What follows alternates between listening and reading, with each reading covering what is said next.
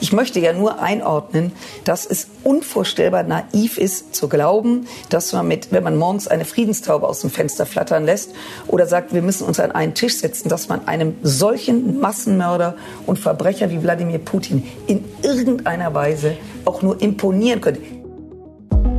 Hallo und herzlich willkommen zum Spiegel Spitzengespräch, dem Talk für alle, die politisch mitreden wollen. Mein Name ist Markus Feldenkirchen, ich bin Autor im Hauptstadtbüro des Spiegel und empfange hier regelmäßig Gäste aus dem politischen Deutschland. Im Einzelgespräch oder in kleiner Runde besprechen wir die gesellschaftlich und politisch relevanten Themen unserer Zeit. Herzlich willkommen zum Spitzengespräch. Gut, dass Sie dabei sind. Heute möchte ich über Frieden reden. Wie könnte der Krieg in der Ukraine enden und wann? Das diskutiere ich mit der Vorsitzenden der Partei Die Linke, Janine Wissler, und mit der Vorsitzenden des Verteidigungsausschusses im Deutschen Bundestag, Marie-Agnes Strack-Zimmermann. Herzlich willkommen Ihnen beiden. Ja, Frau Stark-Zimmermann, Frau Wissler, wir saßen vor etwa einem Jahr hier schon zusammen, haben äh, diskutiert. Seit 16 Monaten gibt es nun diesen Krieg in der Ukraine. Ich würde gerne von Ihnen erfahren, wie man zu einem Frieden, zu einem Ende des Krieges kommen kann. Sie haben da gewiss sehr unterschiedliche Vorstellungen von und denen würde ich gerne auf den Grund gehen heute mit Ihnen. Und ich würde mit Ihnen, Frau Strack-Zimmermann, anfangen. Ähm, Sie haben sich immer für Waffenlieferungen an die Ukraine ausgesprochen. Es hat viele Waffenlieferungen gegeben, auch schweres Gerät. Mal ehrlich, hat uns das einem Frieden näher gebracht? Es hat verhindert, dass die Ukraine von der Landkarte verschwindet. Der Angriff Russlands, der völkerrechtswidrige Angriff Russlands, der zweite übrigens, auf die Ukraine, war ja geplant, dass das Ganze in zwei, drei Wochen über die Bühne geht. Die ähm, Geschichte der Russen ist ja, die Ukraine von den Nazis zu befreien. Und die ersten Soldaten, die in das Land einfielen, hatten eine Paradeuniform an, weil sie davon ausgegangen sind, dass die Ukrainer ihnen zujubeln, äh, sozusagen äh, schön, dass ihr kommt und uns befreit. Nun, die Geschichte ist anders gelaufen. Die EU steht, die NATO steht. Und es hat uns der Situation näher gebracht, dass Wladimir Putin erkennt, dass die Ukraine ein Land ist, was sich nicht einfach einnehmen lässt. Und damit auch einem Frieden näher gebracht? Ja, das ist alles relativ. Äh, das ist immer alles relativ. Wenn sie überfallen werden, dann glaube ich, würden sie sich zur Wehr setzen. Ähm, und äh, das tut die Ukraine mit Unterstützung von 50 freien Staaten, freien Staaten, demokratischen Staaten. Und ähm, insofern ist die Frage des Friedens, können Sie immer nur aus der Sicht des Täters sehen.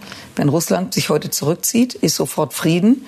Aber Sie können dem Opfer nicht zumuten, sich zurückzuziehen, weil dann mhm. ist das Opfer tot. Frau Wissler, Sie waren immer gegen Waffenlieferungen. Wenn ich Sie richtig verstanden habe, waren Sie der Meinung, dass die Ukraine äh, am besten keinen Widerstand, zumindest nicht mit schweren Waffen aus dem Westen, äh, leisten sollte. Welchen Preis würden Sie denn heutzutage sagen, sollte die Ukraine bereit sein, um einen Frieden zu ermöglichen? Russland hat die Ukraine überfallen. Das ist ein Angriffskrieg, das ist verbrecherisch, da finden Kriegsverbrechen mhm. statt. Für mich ist die Frage, die über allem steht, ist, wie können wir diesen furchtbaren Krieg so schnell wie möglich beenden? Und jetzt haben wir ja immer mehr und immer schwere Waffen in die Ukraine geliefert. Das hat dazu geführt, dass es einen Abnutzungskrieg gibt, äh, dass äh, unglaublich viele Menschen in diesem Krieg sterben. Und mich treibt die Frage um, wie kann man das schnell beenden? Und das ist ja offensichtlich nicht so, dass man das auf wie dem Schlachtfeld schnell beenden kann. Das ist es eine schnelle militärische Lösung gibt. Mhm. Wir brauchen eine diplomatische Offensive. Und ich finde, wir sollten gerade was die diplomatischen Bemühungen angeht, aufhören, immer vom Ende her zu denken. Also was kann am Ende der Friedensvertrag sein? Wer solche diplomatischen Initiativen starten könnte, das werden wir gleich noch äh, vertiefen. Sie haben, Frau Wissler, als Sie vor einem Jahr hier waren, gesagt, dass Russland militärisch überlegen ist, ist einfach ein Fakt, mit dem man umgehen muss. Sind Sie immer noch dieser Ansicht? Ja, ich denke, unterm Strich ist es natürlich so, dass äh, Russland nukleare Waffen hat und dass Russland natürlich auch sehr viel mehr Menschen hat, äh, die es in diesen Krieg mobilisieren kann. Also wir stellen ja gerade fest, äh, dass immer mehr junge Männer, auch ältere Männer eingezogen werden und in diesen Krieg geschickt werden. Von daher würde ich daran schon äh, festhalten an dieser Aussage.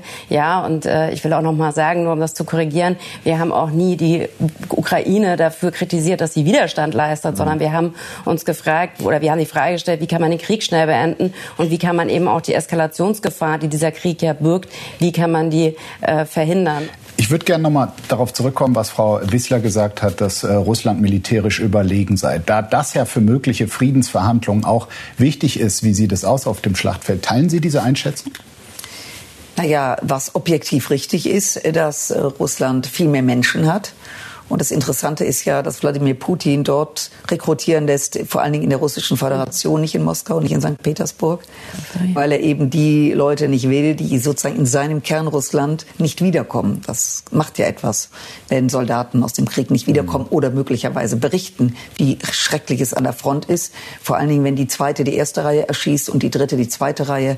Das wissen wir, dass das auf dem Schlachtfeld äh, innerhalb der russischen Armee passiert. Äh, also, dass da viele Menschen sind, ist keine Frage. Sie haben einfach mehr. Was meinen Sie, die dritte Reihe erschießt die zweite? Nein, dass äh, wenn die zweite Reihe, Sie müssen sich vorstellen, dass ja Russ Russland angreift in verschiedenen Reihen. Mhm. Und wenn die erste desertiert, haben die, ist der Befehl, dass die zweite die erste Reihe äh, und wenn dort aus der zweiten Reihe jemand vorne ist und desertiert, dass die eigenen Leute aufgefordert sind, die eigenen Deserteure, die möglicherweise sich zurückziehen wollen aus einer Kampfsituation, dass man äh, da kurzen Prozess macht. So und sie haben viele Menschen, das ist keine Frage, das ist richtig. Bei der militärischen Überlegenheit sieht das schon ein bisschen anders aus, weil die Ukraine natürlich durch das Know-how, was sie bekommen hat von westlichen Waffen, von intelligenten Waffen, durchaus in der Lage ist, eine Antwort zu geben. Was aber stimmt, dass die Ukraine oder Gott sei Dank keine Atomwaffen hat. Das Tragische dabei ist ja fast, dass bis 2008 Russland, USA und Ukraine die drei Atommächte waren, die mit Abstand die meisten Atomwaffen hatten. Die Ukraine hat damals die Waffen abgegeben an Russland ja. mit der Bitte. Im Vertrauen auch. Im Vertrauen mit der Bitte, wir wollen das nicht mehr. Erstmal eine gute Nachricht und ihr schützt uns. Und dass der, der geschützt hat, sozusagen genau diese Situation nutzt, dass der Überfallene keine adäquate Abschreckung hat. Wir sprechen von Abschreckung. Mhm das ist natürlich besonders perfide, aber zeigt eben sehr viel, wie der Gedankengang äh, Putins ist. Dazu direkt äh, gehört zum Schutz der Ukraine, darüber wird diskutiert, äh, nicht auch ähm, quasi die Lieferung von ähm, Kampfflugzeugen F-16, weil um also mit dem Raketenabwehrsystem kann man einiges äh, auffangen, aber eben nicht alles. Wie stehen Sie dazu? Also das Raketenabwehrsystem, die unterschiedlichen Systeme sind wirklich unvorstellbar wichtig. Ja, aber es gibt viele Experten, und, die sagen, zur Ergänzung bräuchte es eigentlich ja, das, auch das, die Flugzeuge. Ja, ähm, äh, zur Ergänzung, da geht es darum, dass weder Russland noch die Ukraine die ähm, also über der Ukraine den, den, den, den Luftraum beherrscht. Und das spielt natürlich in einem solchen Szenario eine große Rolle. Äh, ich habe Verständnis und es macht auch Sinn, dass die Ukraine danach fragt. Jetzt ist nur die Frage, welche Flugzeuge. Und da kam das Thema F-16 ins Spiel, eine Maschine aus den 70er Jahren, amerikanischer ja, Bauart. Sie das vernünftig?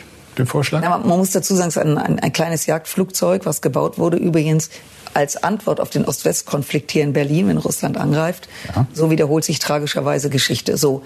Ähm, es gibt eine Koalition von 25 Staaten, die dieses Flugzeug fliegen. Dazu gehört nicht Deutschland, dazu gehört nicht ja. England, nicht Frankreich. Aber halten Sie es für sinnvoll? Ja, ich halte es für sinnvoll. Ähm, allerdings können, ist unser Beitrag an der Stelle ist da nicht gefragt, es sei denn, wir stellen äh, Flugzeug, Flughäfen zur Verfügung, beziehungsweise Basisausbildung, weil die Piloten der Ukraine ja an der MIG mhm. im alten System ausgebildet sind. Ja, Gut, sinnvoll ist es. Ich möchte nur vorneweg sagen, vielleicht hätten Sie mich auch gar nicht gefragt, was nicht in Frage kommt, ist der Tornado oder der Eurofighter, weil das völlig andere Plattformen sind. Ja, das wäre mit Sicherheit sinnvoll, um den Luftraum über der Ukraine zu kontrollieren. Und das wäre in der Tat natürlich wichtig, um auch möglicherweise Raketenbeschuss zu verhindern. Das ist wahrscheinlich ein Punkt, wo Sie beiden sich mal äh, einig sind, äh, dass es keinen deutschen Beitrag hier gibt, ja?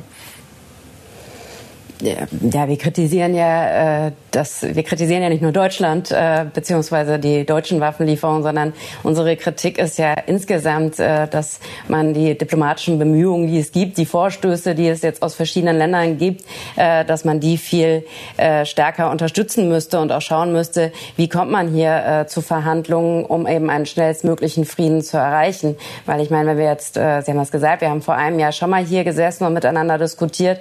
Also die Forderungen sind ja auch, die, die da, sie damals hatten, sind ja fast alle erfüllt worden. Also die äh, Kampfpanzer, äh, mehr Waffen, ja. immer, immer, ähm, äh, immer gefährlichere Waffen, immer offensivere Waffen. Es ist ja alles passiert, aber es hat doch nicht dazu geführt, äh, dass dieser Krieg äh, vor einem Ende steht, sondern ganz im Gegenteil, äh, dass dieser Krieg äh, sich weiterentwickelt, dass er in einen Abnutzungskrieg geht und Glauben dass wir Sie, einfach dass mit dem Ansatz der Partei Die Linke hätten wir heute schon Frieden? Ich glaube, dass es Wenn nicht so ist, dass heute irgendjemand sagen kann, äh, dass er vor einem Jahr den Plan gehabt hätte, wie man diesen Krieg in zwei Wochen hätte beenden können. Das hat niemand gehabt.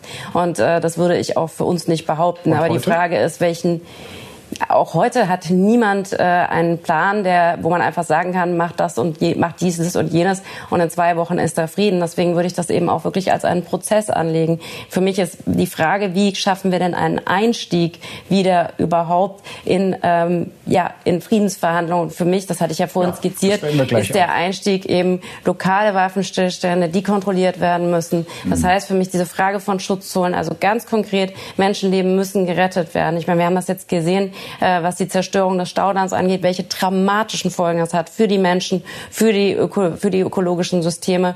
Und äh, das muss verhindert werden. Wir brauchen diese Schutzzonen um Chemiefabriken, ne, um äh, Atomkraftwerk Saporischschja zum Beispiel. Glaub, ja, deswegen würde ich es als einen glaube, Prozess da, da sind Sie beide man sich auch muss. einig. Ich würde halt sehr gerne von Ihnen hören, und das würde es dann konkreter machen, äh, wer genau wann zu welcher Verhandlung einladen soll und wen.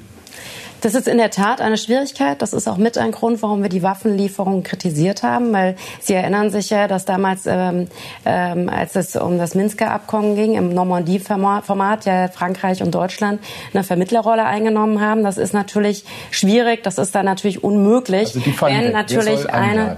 Ja, genau. Das ist die Schwierigkeit, dass eben die Staaten, die selber Waffen liefern, natürlich schwierig in so einer Vermittlerposition sind. Brasilien hat einen Vorstoß gemacht.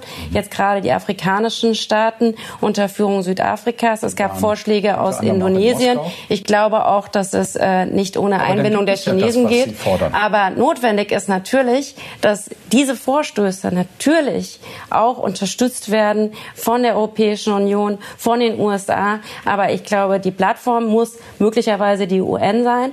Also das kann die Möglichkeit sein, Was eben auch zu Friedensgesprächen kommen. Und Rhetorisch unterstützen oder dass man flankierend sagt, also, also es gibt hier die Initiative und wenn die aufgegriffen wird, stellen wir sofort jegliche Waffenlieferungen ein oder wie stellen Sie sich das? Naja, natürlich muss das ja, äh, das, natürlich muss das Hand in Hand gehen. Also ich meine, das Getreideabkommen ist ja zum Beispiel auch durch Vermittlung durch die UN äh, verhandelt worden und mehrfach verlängert worden. Aber wenn man eben den Weg gehen will, dass man zu einem Friedensabkommen kommt, äh, dann muss das natürlich äh, äh Hand in Hand gehen. Dann müssen die Bemühungen natürlich auch äh, von den Staaten äh, der NATO äh, unterstützt werden. Das ist doch klar. Ähm, sehen Sie da eine quasi unterlassene ähm, Anstrengungen von deutscher Seite, von europäischer Seite? Werden da mögliche Chancen zu Verhandlungen, die es seit langem gibt, einfach nicht genutzt von Seiten der Bundesregierung auch? Also, was die Kollegin sagt, klingt ja erstmal gut. Und wenn man danach fasst, sind das natürlich, nehmen Sie es mir nicht persönlich, komplette Floskeln weil sie gehen davon aus, dass dort ein Gegenüber ist, der sich auf dieser Ebene einlässt, dass man überlegt, wie man das Problem löst. Wir haben aber ein Gegenüber, Wladimir Putin und seine ganzen Schergen, die kein Gespräch wollen. Die Tatsache, dass da ein Staudamm gesprengt wurde, der die Ukraine 80 Jahre zurückwirft, ist eine solche, ein Ökozid, eine solche Katastrophe und zeigt, dass wirklich wenig ausgelassen wird, um in diesem Fall eine Offensive zu verhindern. Das kann man ganz gut sehen, wenn man die Bilder sieht. Das ist gesichert. Wie das Wasser äh, gelaufen ist. Ähm, das ist sicher, genau. Und ich wehre mich auch immer dagegen das Narrativ, dass die Ukraine sich selbst sozusagen in die Luft jagt, um äh, Bilder zu produzieren. Ähm, Ihre Frage. Was finden Sie naiv? Ich finde, wenn man sagt, Leute sollen sich an einen Tisch setzen und sprechen, ist das erstmal eine kultivierte Ebene, in der wir leben. Wir streiten uns, das machen wir auch im Parlament. Trotzdem sitzen wir hier zusammen und diskutieren. Und äh, wo man auch zuhört und auch gegenseitig zuhören sollte, was der andere sagt. Das findet in diesem Krieg nicht statt. Es hat am Anfang mal, hat Zelensky sich mal bemüht oder überlegt, gab es die Überlegung, in der Ostukraine, als diese noch Bestand hatte, die Städte sind so gut wie alle ausgelöscht. Ähm, es leben auch nicht mehr viele Menschen dort. Die Bevölkerung dort zu fragen, wollt ihr Teil Russlands sein oder Teil der Ukraine bleiben? Und das wurde in dem Moment fallen gelassen, als diese mörderischen Angriffe auf die Zivilbevölkerung geschehen. All die Angriffe sind gezielt gegen Wasserwerke, gegen Elektrizität. Wir haben das im Winter auch erlebt. Also alles, was unmittelbar die Bevölkerung Richtig. trifft und die ja auch dazu dienen sollte, dass die Bevölkerung äh, verzweifelt aufhört, weil sie nicht mehr kann. Und ich glaube, der große Unterschied zwischen unserer Einstellung ist nicht, dass wir nicht alle Frieden wollen, sondern wie die Umsetzung auszusehen hat. Und mhm. unserer Meinung nach, meiner Meinung nach, kann das nur funktionieren, dass überhaupt ein Türchen aufgemacht wird, um Gespräche zu führen, wenn die Ukraine bärenstark ist. Und auch das Beispiel mit dem Bärenstark, also noch stärker als heute? Ja, unbedingt. Noch stärker als heute. Also auch stärker auch, ausgerüstet mit westlichen Waffen als heute? Ja, muss sie ja. Sie braucht moderne westliche Waffen, intelligente. Mehr als sie bisher bekommen hat? Ja, natürlich, mhm. solange dieser Krieg geht. Mhm. Damit Russland weiß, dass sie sich nicht nur komplett verzockt Im Zweifel haben. auch fünf Jahre. Ich will nur mal kurz sagen, wenn man Ihre Argumentation zu Ende denkt, dann hätte es ja nie Friedensverträge gegeben. Weil Friedensverträge sind doch immer ausgehandelt worden mit Kriegsverbrechern. Ja, also es ist doch nicht so, dass es vorher Kriege gegeben hat, die irgendwie in Anführungsstrichen zivilisiert geführt wurden. Kriege haben immer die Zivilbevölkerung genau. getroffen.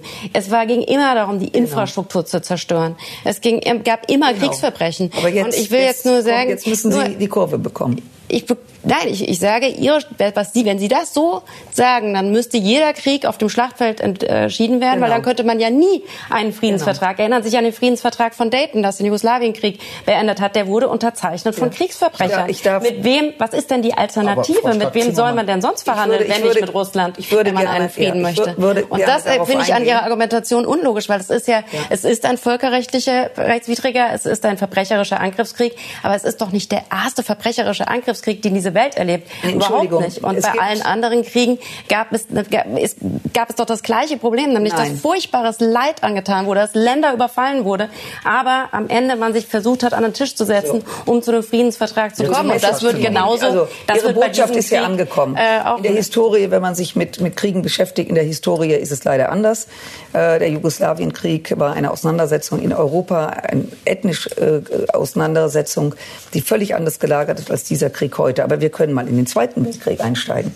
Adolf Hitler wäre nicht besiegt worden, wenn die Amerikaner und Alliierten in diesen Krieg nicht eingegriffen hätten. Er ist militärisch besiegt worden und der Frieden seinerzeit mit dem Deutschen Reich basierte darauf, dass sie militärisch geschlagen waren. Diese Ebene müssen Sie vergleichen. Und der Diktator. Also Sie glauben, dass wir heute in einer Situation sind wie im Zweiten Weltkrieg. Also das so, finde ich einen historisch sehr fragwürdigen Vergleich. Äh, der Diktator hat sich das Leben genommen ja. aus der Situation heraus. Das ist relevant, als absehbar war, dass militärisch der Krieg verloren ist. So, nochmal auf Ihre Frage zurückzukommen. Weil Sie sagen, wie lange geht das? Ja. Die Frage wird letztlich sein, das Durchhaltevermögen der Ukraine zu unterstützen. Wenn Sie mit Ukrainern sprechen, wenn Sie vor Ort sind, Sie sind leider noch nicht hingefahren, das empfehle ich, mit den Menschen vor Ort zu sprechen, äh, sich mal wirklich mit, mit, mit, dem, mit den Dramen dort auseinanderzusetzen, weil wir sitzen hier im warmen Studio und da kann man sehr leicht theoretisieren, dass mir alle Menschen dort sagen, die auch die Erfahrung gehabt haben, dass es eine grauenvolle Vorstellung ist, dass Russland das Land besetzt. Das wäre nämlich das Ergebnis. Eine Teilabspaltung innerhalb der Ukraine, besetzt von den Russen. Letztlich entscheiden, entscheiden übrigens die Ukrainer und nicht wir beide, äh, wie das Ganze weitergeht. Aber wir werden es natürlich, das hat der Kanzler gesagt und ich bin froh, er hat es heute auch wieder äh, gesagt, äh, dass wir an der Seite der Ukraine stehen, weil nur aus der Stärke heraus, also wenn in Moskau ankommt, dass dieser Krieg letztlich keine Chance habe, nämlich das zu bekommen, was sie wollen, die komplette Ukraine, dann wird überhaupt nur eine Tür geöffnet mhm. zu sprechen. Und noch ein Satz, weil hier ja, gerade etwas verglichen wird. Ja, das ist schon wichtig, um es einzuordnen. Das Getreideabkommen fußt auf einer anderen, völlig anderen Situation. Aus der Ukraine wurde Getreide exportiert in Friedenszeiten und das berührte 190 ja. Millionen Menschen.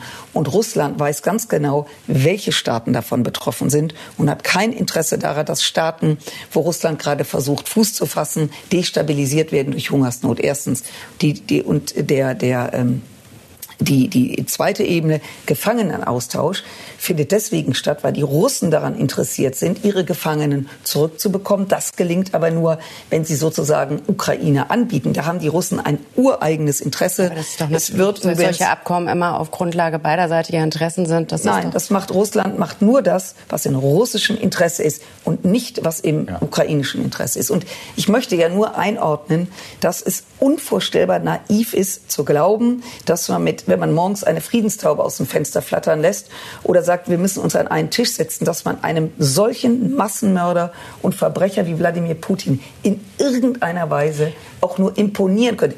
Wenn der solche also Aussagen also ich muss mal ganz hört, ehrlich sagen, er Sie müssen nicht die Schenkel und ich nein, ich glaube, dass ich glaube, dass Ihre Vorstellung, die ich ja respektiere, verstehen Sie mich? Nein, Sie machen sie verächtlich, machen sie schon mal lächerlich. Nein, nein, es geht nicht darum, Friedenstäubchen fliegen zu lassen. es geht darum, Druck zu machen, diplomatischen Druck. Und das werfe okay, ich Ihnen vor, dass Sie, das werfe ich Ihnen vor, machen dass Sie das Eintreten für Diplomatie und Verhandlungen, wenn Sie mich, äh, das Eintreten für Diplomatie und Verhandlungen machen Sie verächtlich. Sie machen das lächerlich. Nein, das und, machen Sie nicht. Ich will nur mal, nur mal, ich finde auch bei, ich finde auch, machen Sie es konkret. Ich möchte Sagen Sie, Sie welches Land möchte, soll den Vorstoß also ich machen, habe, um auf Russland einzuwirken, dass sie ihre Truppen zurückziehen, weil dann ist sofort Frieden. Also wissen Sie, ich habe ihre, ich habe ja auch ihre äh, Stimmen äh, vermisst. Äh, ich will einfach sagen, auch dieser, das hat ja alles. Eine, lassen Sie mich jetzt. Sie haben ja jetzt einen langen äh, Monolog gehalten. Vielleicht darf ich mal äh, sagen, was ich sagen Sie möchte. sich gerade denn ähm, lächerlich gemacht, Frau? Naja, ich finde, also es ist doch, äh, wenn wenn über die Hälfte der Bevölkerung skeptisch sind, was angeht, immer schwerere und immer mehr Waffen in die Ukraine zu liefern.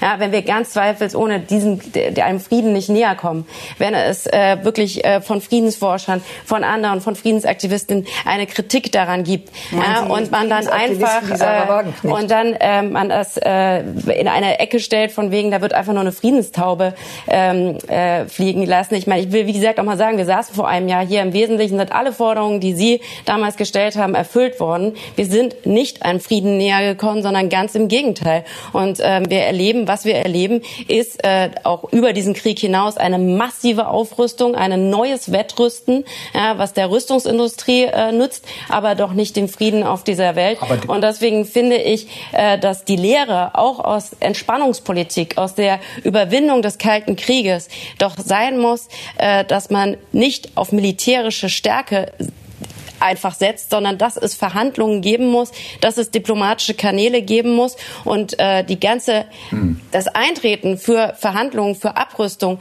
das ist doch das fußt doch auf der Einsicht, das dass heute das die Waffensysteme so weit sind, dass wir einen Großmächtekrieg unbedingt verhindern müssen. Und dass dieser Krieg eine Eskalationsgefahr hat, dass es eben auch ein möglicherweise äh, bis hin zu einem Eingreifen der NATO, das muss man doch sehen. Und das nicht zu sehen, das finde ich naiv. Ich müsste das eine, ich naiv ich müsste eine Sache bitte korrigieren, Frau Wissler. Sie haben gesagt, über die Hälfte der Bevölkerung sind gegen Waffenlieferungen. Es stimmt nicht. Nein, nein, sind skeptisch angesichts von immer mehr und immer schwereren Waffen. Also sind zum Beispiel gegen die Lieferung von ähm, okay. von Kampfpanzer oder gegen die Lieferung von Kampf. Ich erinnere mich an eine Umfrage, da sagen 40 Prozent, wie es jetzt ist, ist in Ordnung. 30 Prozent wollen sogar ja, sag ich ja. Äh, also noch mehr. Die Mehrheit ist gegen die Lieferung immer schwerer Waffen. Die Hauptfrage an Ihrer Position, die sicherlich viele nachvollziehen können, ist tatsächlich die, die ich auch eingangs gestellt hatte. Wer soll denn konkret die beiden Kontrahenten an den Tisch bringen? Mit welchen Argumenten? An welchem Ort? Mit welcher Initiative? Ja, das hatte ich ja eingangs gesagt. Also die Initiativen, die es Sie gibt. Sie hoffen so ein äh, bisschen auf Brasilien, ich, nein, auf Südafrika, ja, ich ja gesagt, verweisen auf die UN, Problem, aber das ist ja nicht konkret. Naja, das ist schon konkret. Also ich habe gesagt, wir haben ein Problem, dass die waffenliefernden Staaten natürlich schwierig diese Verhandlungen führen können. Das ist ein Problem. Natürlich hätte, äh, könnte Deutschland und Frankreich solche Verhandlungen führen, aber das geht nicht, weil sie selber Waffen liefern. Ich hatte ja gerade gesagt, dass ich glaube, dass das äh, die UN sein muss und dass man die Initiativen, die es doch gibt, sie von Ländern wie Brasilien, natürlich weiß ich, wer im Sicherheitsrat äh, der UN ist. Da sitzt Russland. Russland. drin, da sitzen auch noch ein paar andere, die äh, völkerrechtswidrige Kriege im 20. Genau. Jahrhundert geführt haben. Übrigens das spielt aber jetzt keine Rolle. Der realistische Und, ähm, Rahmen. Die Frage ist doch, was ist denn die Alternative? Also sollen wir Krieg führen bis zum Ende? Sollen wir gucken, bis, bis die Ukraine die Soldaten ausgehen? Und an der Stelle haben Sie da ja recht. Russland hat ausgehen. eine sehr größ, wie größere Bevölkerung. Russland verheizt äh, die Menschen aus der Peripherie in diesem Krieg, nicht die Moskauer Söhne und die St. Petersburger ja. Söhne. Da haben Sie vollkommen recht. Aber wie lange soll denn dieser Krieg weitergehen? Was ist denn die Alternative zu Verhandlungen? Sie das und die Frage auf, ist doch nicht, ob verhandelt wird, sondern wann verhandelt wird ja. und wie viele Menschen. Ich würde jetzt gerne mal konkret werden. Was? ähm, weil vorhin darüber gesprochen wurde, dass eine afrikanische Delegation unter Führung äh, Südafrikas. Ja, die waren in Moskau. Genau, ich würde das jetzt mal gerne ausführen, damit die Menschen, die uns zuhören, auch verstehen, um was es geht. Ähm, es gibt nämlich eine Erklärung, als sie aus Moskau zurückkamen. Und das finde ich eigentlich das Interessante.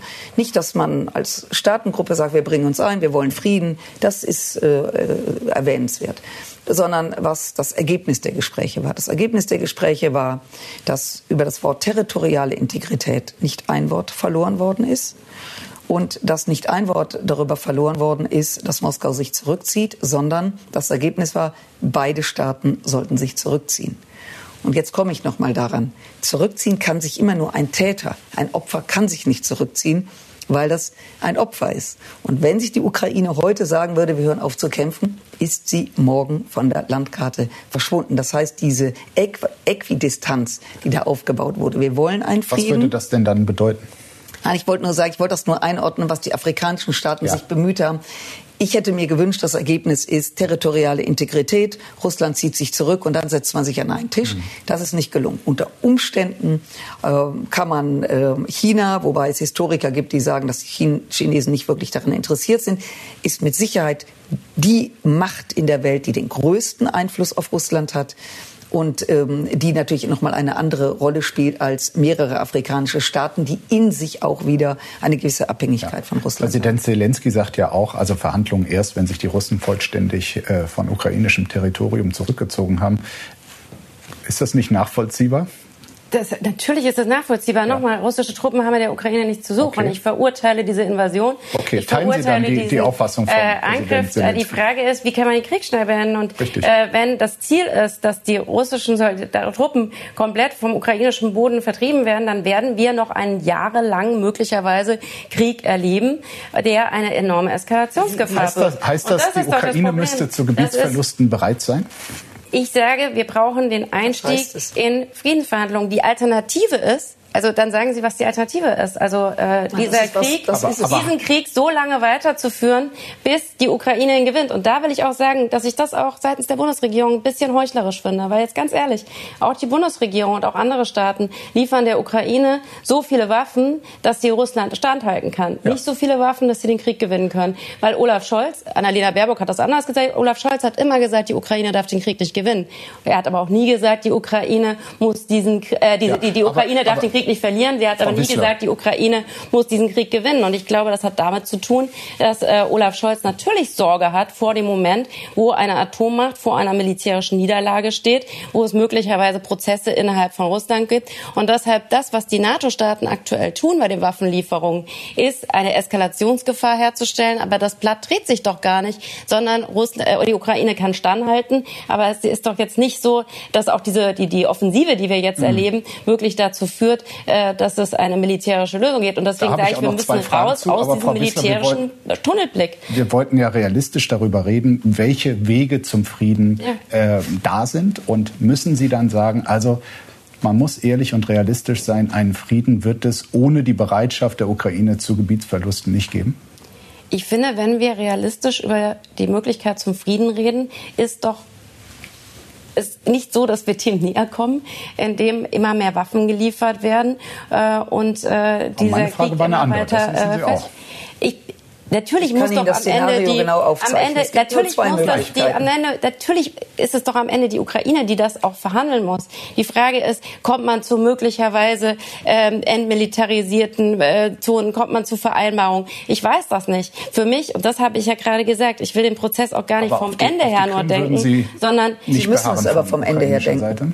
Sie müssen es vom Ende her denken. Ich ich werde keine, ich führe nicht diese Friedensverhandlungen. Ob es eine realistische Chance gibt, ich weiß nicht, wie Sie das sehen, dass die Ukraine militärisch die Krim zurückerobert, hm. da habe ich große Zweifel dran. Es gibt aber noch Zweifel. Also nicht, wäre die Ukraine gut beraten, quasi im Sinne eines Friedens, eines möglichen Friedens auf die Krim zu verzichten. Nein, das habe ich nicht gesagt. Ich glaube, es ist vollkommen unrealistisch zu sagen, man will jetzt äh, die Krim und andere Gebiete militärisch zurückerobern.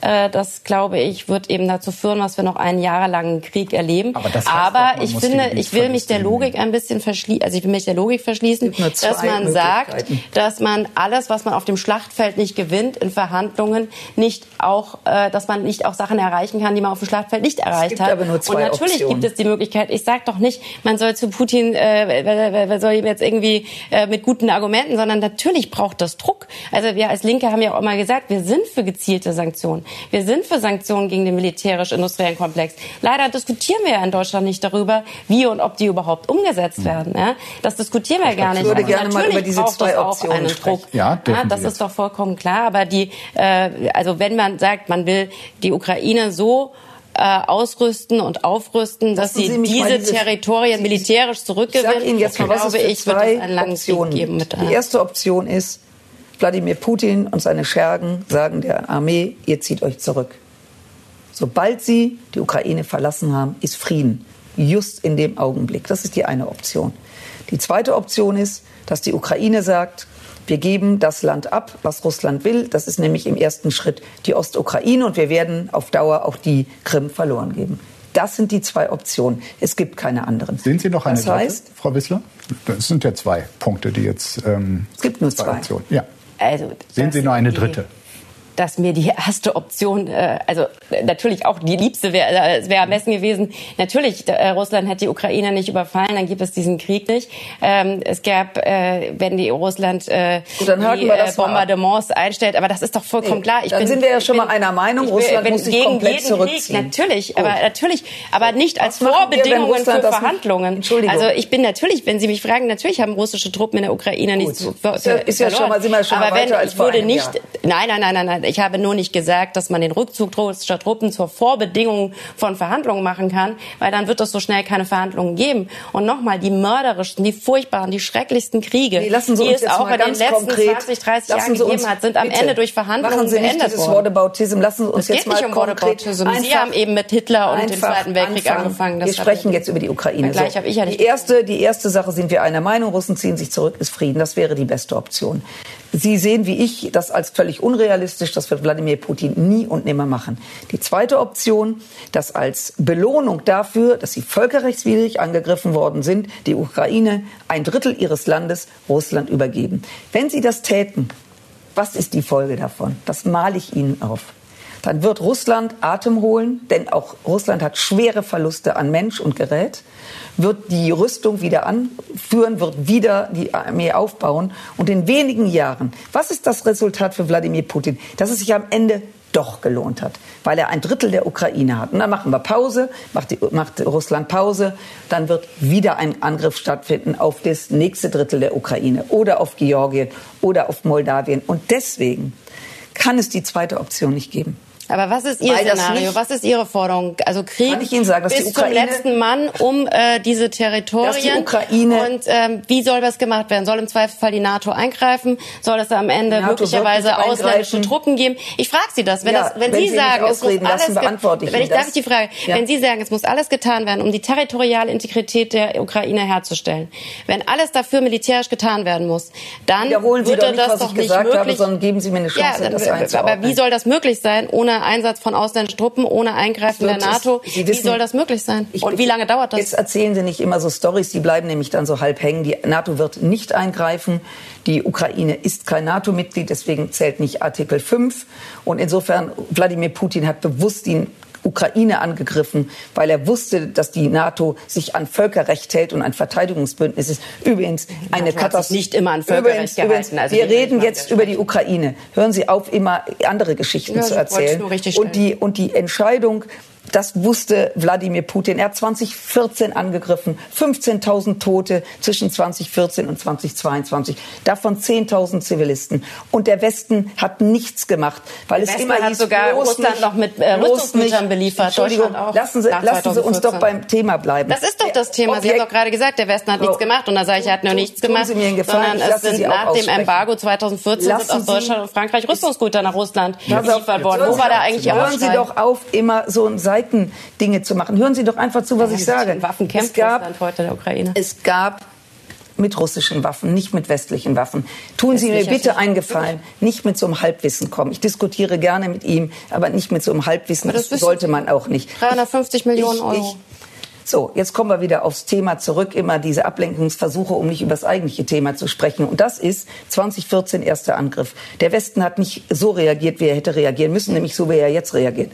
2022 der nächste Angriff, weil Putin gemerkt hat, okay, die EU reagiert nicht so richtig, Deutschland auch nicht, er kann es wieder wagen, weil das auch eine Langzeitstrategie ist. Wenn er jetzt mit diesem Krieg Erfolg hat, sage ich Ihnen, wird ganz Europa ein riesiges Problem bekommen. Und dann ist in der Tat neben Georgien, Moldawien, ähm, Belarus hat er ja sowieso schon im Sack, wird die als nächstes das Baltikum hm. höchst gefährdet sein. Eins kann ich Ihnen sagen, was ich nicht will, das NATO-Gebiet auch nur über die Überlegung im Kreml herrscht, NATO-Gebiet anzugreifen. Weil dann greift Artikel 5 und dann haben wir ja. in der Tat einen Flächenbrand, den wollen wir alle nicht. Es gibt bald einen NATO-Gipfel in äh, Litauen. Ähm, Frankreichs Präsident Macron äh, fordert eine rasche Aufnahme der Ukraine in die NATO. Was glauben Sie, würde uns das einem Frieden näher bringen? Ja, ganz sicher nicht. Also, und ich denke, das ist auch in der NATO äh, glücklicherweise die Mehrheitsposition, die Ukraine zumindest derzeit nicht in die mhm. NATO aufzunehmen, weil das natürlich auch wirklich bedeuten würde, dass die NATO an einem Krieg beteiligt ist. Und, ich, glaube, ich glaube, was kurzfristige... Ich halte die, wir haben die Osterweiterung der NATO abgelehnt, die fanden wir falsch. Und ähm, natürlich äh, halten wir es falsch. Die Länder haben es freiwillig gemacht, 1998 Vertrag Habe ich auch nicht behauptet, dass sie es okay. nicht freiwillig gemacht haben. Ich kann es trotzdem falsch finden. Nee, aber Ihre Position ist klar. Ich denke mal, Sie sind auch nicht für einen unmittelbaren Eintritt. Die Frage stellt sich deswegen aber nicht, auch wenn Macron damit sollt, jetzt aufschlägt. Ja, sollte man, sollte man eine mittelfristige ist. Perspektive der Ukraine geben? Ja, das finde ich schon. Also momentan stellt sich die Frage nicht, weil grundsätzlich ist die NATO offen für weitere Mitglieder. Das sehen wir bei Finnland inzwischen eingetreten, bei Schweden, die werden bald dazukommen. Ukraine stellt sich die Frage heute nicht, hm. weil das NATO-Statut erstens sagt, es muss ein stabiler Staat sein. Das ist die Ukraine in dieser Krise, in diesem Krieg nicht. Wann ist es Und zweitens würde ja dann Artikel 5 greifen greifen und das geht schon gar nicht. Richtig. Also, das heißt, die Frage ist, wann und was ist zwischen einem möglichen Kriegsende und einem Eintritt, Beitritt der, der, ähm, der Ukraine in die NATO. Dazu müssen Bedingungen erfüllt mhm. werden. Und spannend ist weniger, wann die Ukraine in die NATO kommt, ob in fünf, sechs oder sieben Jahren, sondern was passiert in dieser Zwischenzeit, wo sie noch nicht NATO-Mitglied ist, also auch nicht der Artikel 5, also der Schutz einer für alle, alle für einen greift, gleichzeitig sie aber aufgebaut werden muss, unterstützt werden muss, militärisch so stark zu sein, dass ein Wladimir Putin nicht ein drittes Mal auf die Idee kommt, die Ukraine anzugreifen. Und das wird die Diskussion, wenn äh, Macron das sagt, dann ist das schön, dass er es sagt. Er weiß, dass alle 31 bzw. 32 Staaten zustimmen müssen. Und das wird momentan nicht der Fall okay. sein. Und abgesehen, wie gesagt, geht es auch gar nicht. Was wünschen Sie sich denn von dem bald anstehenden NATO-Gipfel? Äh, was ich mir vom NATO-Gipfel wünsche, mhm. naja, also Welches unsere, Signal? Naja, äh, welche Beschlüsse? Naja, das, was äh, ich mir wünschen würde, aber das ist natürlich jetzt nicht der realistische Wunsch oder was ich kritisiere, ist natürlich äh, die Vorantreibung des Zwei-Prozent-Ziels, die immer weitere Aufrüstung, das Wettrüsten, das wir erleben, weil ich meine, das ist, äh, wir erleben ja auch äh, unabhängig von Russland, wir erleben ja einfach, dass äh, Machtblöcke ineinander in Konfrontation geraten. Und äh, ich finde, es ist höchste Zeit, wieder darüber zu reden, wie wir zurückkommen zu Abrüstungsverträgen, die verschiedene Seiten gekündigt haben, wie wir schaffen, Atomwaffen von dieser Welt zu tilgen und nicht in einen neuen Rüstungswettlauf zu kommen. Zumal ich auch der Meinung bin, angesichts der weltweiten Voraus äh, Herausforderungen von äh, Klimawandel, von Hunger, von Armut, brauchen wir auch das Geld dringend für was anderes als äh, ja, äh, Kriege vorzubereiten und die Rüstungswirtschaft zu bedienen. Was erhoffen Sie sich, Frau Strack-Zimmermann? Also, ähm, dass die NATO ähm, nach außen ganz klar sendet, dass sie ein Verteidigungsbündnis ist, dass sie wächst, dass sie resilient ist, dass sie bereit ist, ähm, das Territorium auch zu verteidigen. Ich glaube, das ist eine ganz, ganz wichtige Botschaft. Ähm, und ähm, ich gehe mal davon aus, dass das auch entsprechend besprochen wird an die Ukraine, das Signal, dass sie mittel- bis langfristig Teil der NATO wird und dass dieser schreckliche Abwehrkampf ein, es primär um das Territorium der Ukraine steht, aber viel mehr ist, es ist der, der Angriff von Despoten, und da gibt es leider nicht nur Wladimir Putin, auf die mhm. freie westliche Welt. Und dass die NATO als Bündnis eben dazu da ist, diese Demokratie in Frieden und Freiheit zu bewahren. Und da muss man resilient sein und vor allen Dingen muss man so stark sein, dass man abschreckt. Ich glaube, dass Braucht es da im Falle von Deutschland äh, eine 2% äh, Untergrenze? Angesichts der Bedrohungslage nicht nur in Europa sollte Deutschland, die diese zwei Prozent des Bruttoinlandsproduktes für ähm, die äußere Sicherheit auszugeben, wäre es dringend geboten, dass wir das auch umsetzen. Also man kann, Deutschland ist immer gerne dabei und wenn es dann umgesetzt wird, hm, Aktuell lässt man sich Zeit. Prozent. Äh, vor dem im Kalten Krieg in den Mitte der 90er, äh, Mitte der 80er Jahre, als Willy Brandt und folgende 70er Jahre, als Willy Brandt Kanzler war, hatten wir einen ähm, NATO-Beitrag von 3,5 Prozent des mhm. Bruttoinlandsprodukts. Wir waren 3,5 Prozent. Wir hatten eine sehr starke Armee und aus dieser Stärke heraus hat übrigens auch Willy Brandt und die Ostverträge, ist in die Ostverträge eingestiegen. Das ist übrigens sehr interessant aus einer sehr starken militärischen Präsenz. Das heißt, beim Militär spielt eine Rolle, ob man abwehrbereit ist und ob man abschreckt. Das ist so, weil wer abschreckt, wird auch nicht angegriffen. Wer also auch Stärke vermittelt und auch äh, klar macht, dass man sich auch äh, nicht in eine Ecke verzieht. Ähm, das ist, glaube ich, eine wichtige Botschaft von der NATO.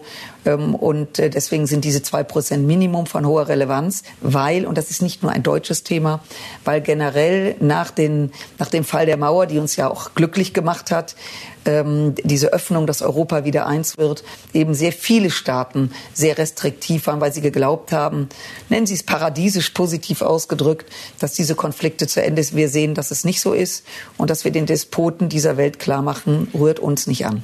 Frau Wissler, abschließend die Frage an Sie. Glauben Sie, dass es realistisch ist, dass Wladimir Putin in den nächsten Monaten zu ernsthaften Friedensgesprächen bereit ist?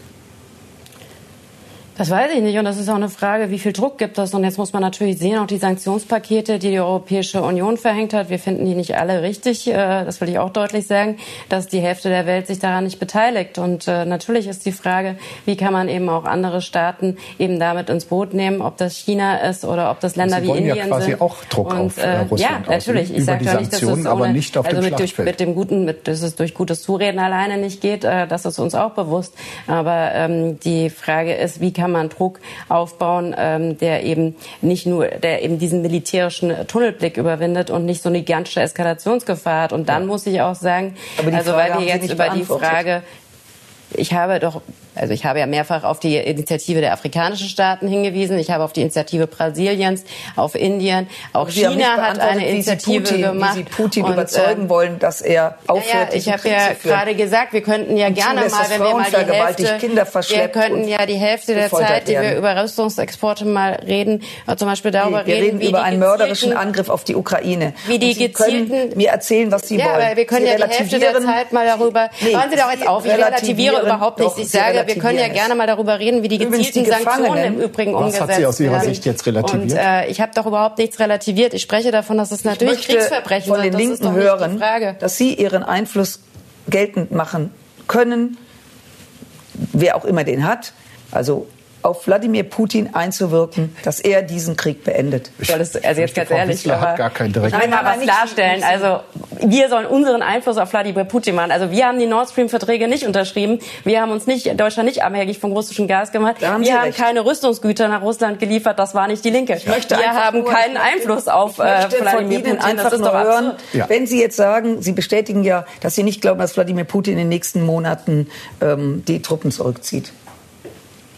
Wenn dem so ist, dann steht nach wie vor die Frage im Raum, wie Sie sich konkret vorstellen, was muss getan werden, damit die Ukraine ihre Integrität der Grenzen wiederhergestellt wird, dass sie in Frieden leben kann was muss gemacht werden? Ich, ich habe Ihre Antwort in 40 Minuten oder wie lange wir jetzt sprechen nicht gehört. Dann ja, ich leider Ihre auch nicht, weil die Aussage, also Doch, zu glauben, dass man in schneller Zeit nur die militärische, heraus. ja, dass man Russland in eine militärische heraus. Niederlage nur zwingt, aus der Stärke äh, heraus wird die Ukraine und damit die freie westliche Welt Erfolg Aber es ist doch alles passiert, es ist doch alles geliefert Jahren worden, was Sie wollten. Es ist doch Ihre Forderungen sind doch alle umgesetzt.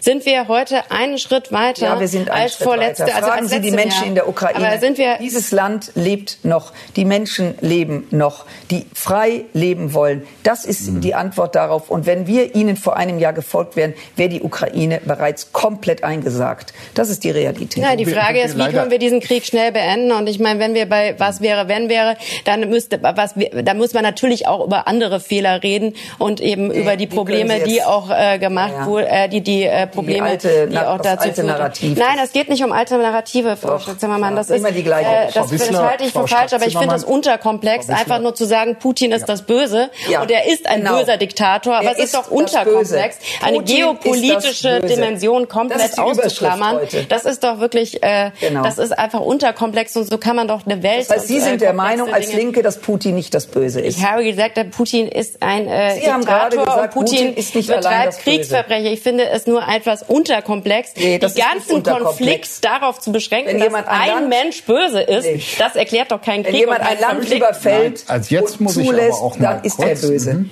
Ja, ist er ja auch, aber das erklärt doch den Frau ganzen Witzler, Konflikt. Frau Stark-Zimmermann gar nicht weitergekommen bei der Suche nach einem Friedensplan. Ich bedauere das. Ich bedanke mich trotzdem für Ihren Besuch und für die Diskussion. Ich bedanke mich für Ihr Interesse, liebe Zuschauerinnen und Zuschauer. Wir sind mit dem Spitzengespräch bald wieder für Sie da und bis bald.